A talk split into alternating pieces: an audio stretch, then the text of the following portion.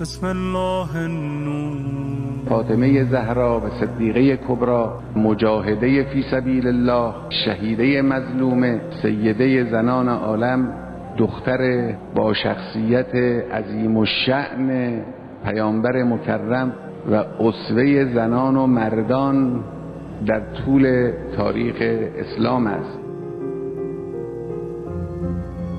صحیفه فاطمیه بسم الله الرحمن الرحيم.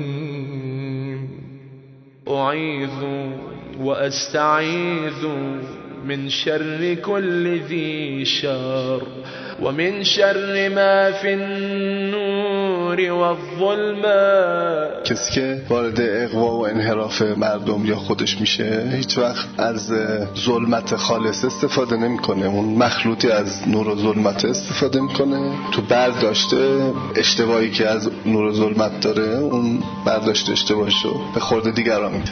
در واقع همیشه یه پایه انحراف خود نوره یعنی به هم آمیختگی جعل ظلمات و نوری که خداوند در زندگی انسان قرار داده این عاملی میشه برای گمراهی و اقوای انسان.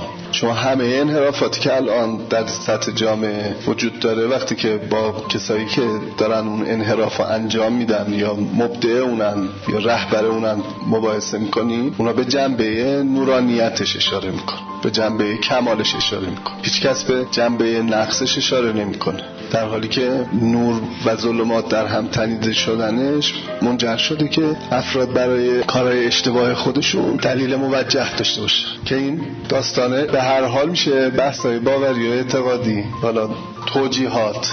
توجیهات انسان در مسیرهای اشتباه. حتما اینا تو مسیرهای اشتباه که توجیه می‌کنه توجیه درستی سعی می‌کنه بیاره.